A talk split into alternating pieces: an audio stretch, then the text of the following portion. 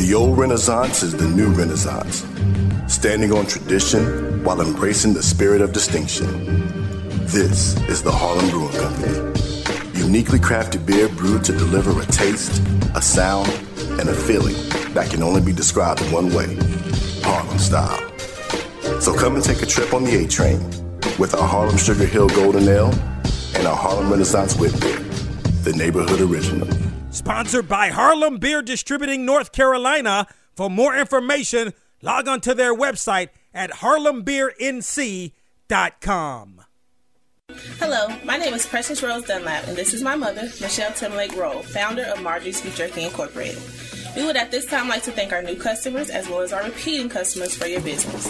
For every 1 million orders that we receive, our company is giving $2 million away to divide amongst 400 of our paid customers. You see, that's the way we roll! So come place an order at www.marjoriesbeefjerky.com. That's www.marjoriesbeefjerky.com.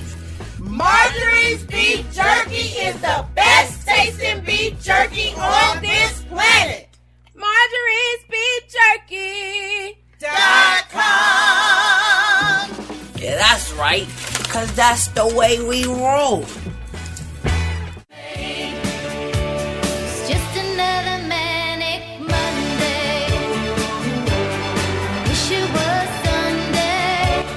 This is the HBCU Football Daily Podcast for today, Monday, August 16th. I'm Donald Ware. It's Manic Monday here on the HBCU Football Daily Podcast. I hope you had an outstanding weekend. And guess what? We are 12 days away from the start of the HBCU football season. Can't wait. So, on today's show, and by the way, if you missed any of our podcasts, we began, as a matter of fact, on Wednesday, August the 11th. You can log on to our website at box2row.com, box2row.com. Also on iHeartMedia's, where you can also find the podcasts as well as Apple Podcasts. So, what I want to do today is give you my top five players to watch. This is the 11th edition of my top five HBCU players to watch.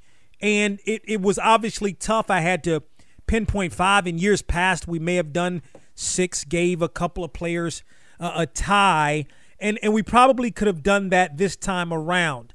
I mean, if I look at a guy like a Markquese Bell uh, out of Florida A&M, the defensive back. If I look at a guy like even a Xavier Smith, uh, also a wide, also out of Florida A&M, a wide receiver. Some other guys that definitely could have made um, the list, but I chose to go with five, and these are the five that I'm going to go with. I'm going to start with number five, Ezra Gray, the running back for Alabama State, and he had a really, really good spring. Uh, had a solid 2019 season.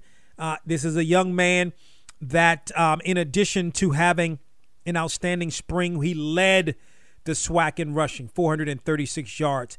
He led the SWAC in rushing yards per game at 87.2.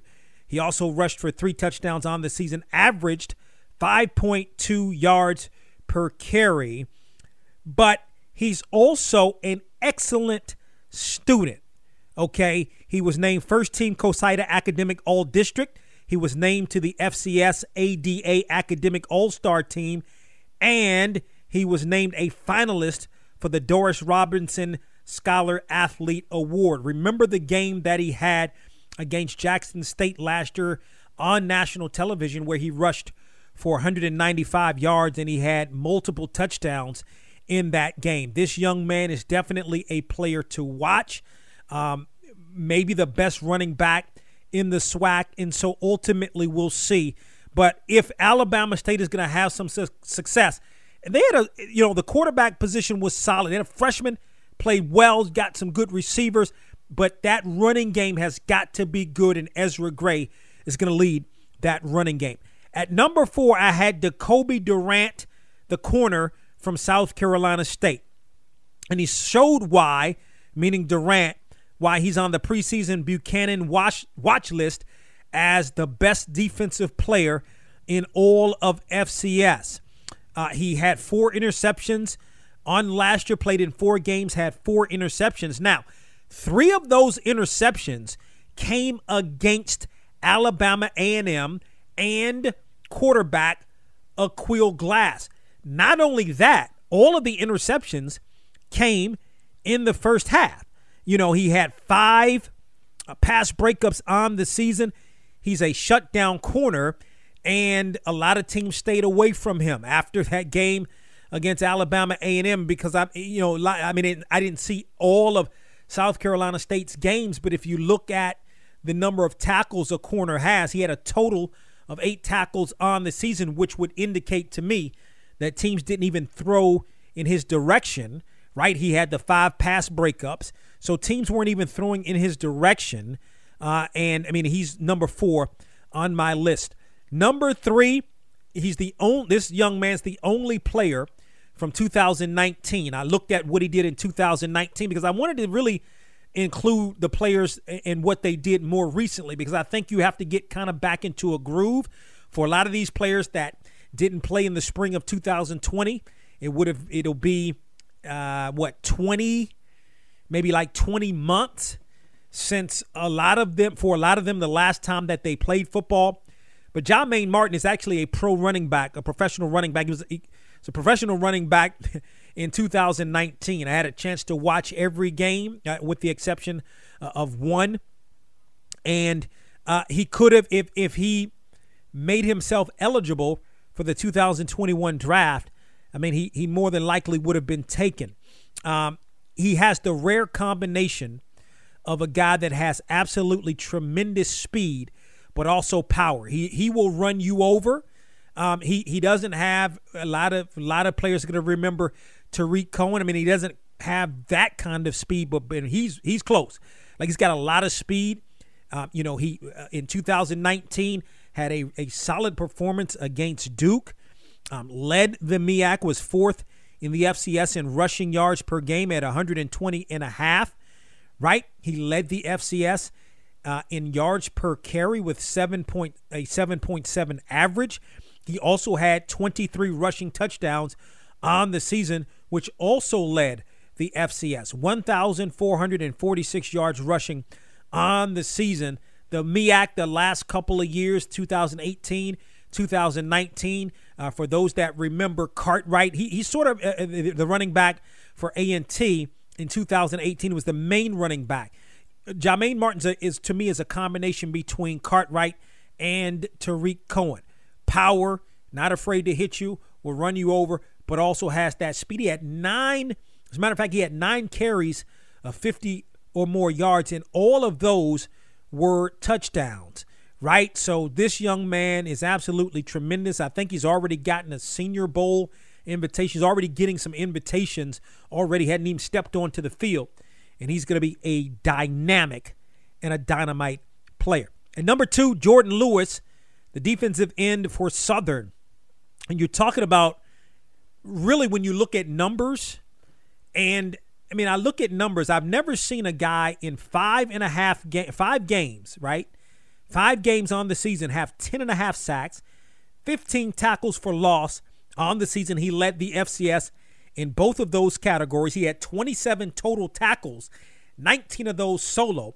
No surprise that he was named the Buck Buchanan Defensive Player of the Year in spring of 2021. Like there's no surprise uh, about that. There have been four HBCU players that have been named that have been uh, named Buck Buchanan Award winners, and the last was Dion King, the linebacker with Norfolk State, going back to uh, the 2015 season. And for me, right? Okay, I look at what he did. Okay, let's look at what he did in 2019.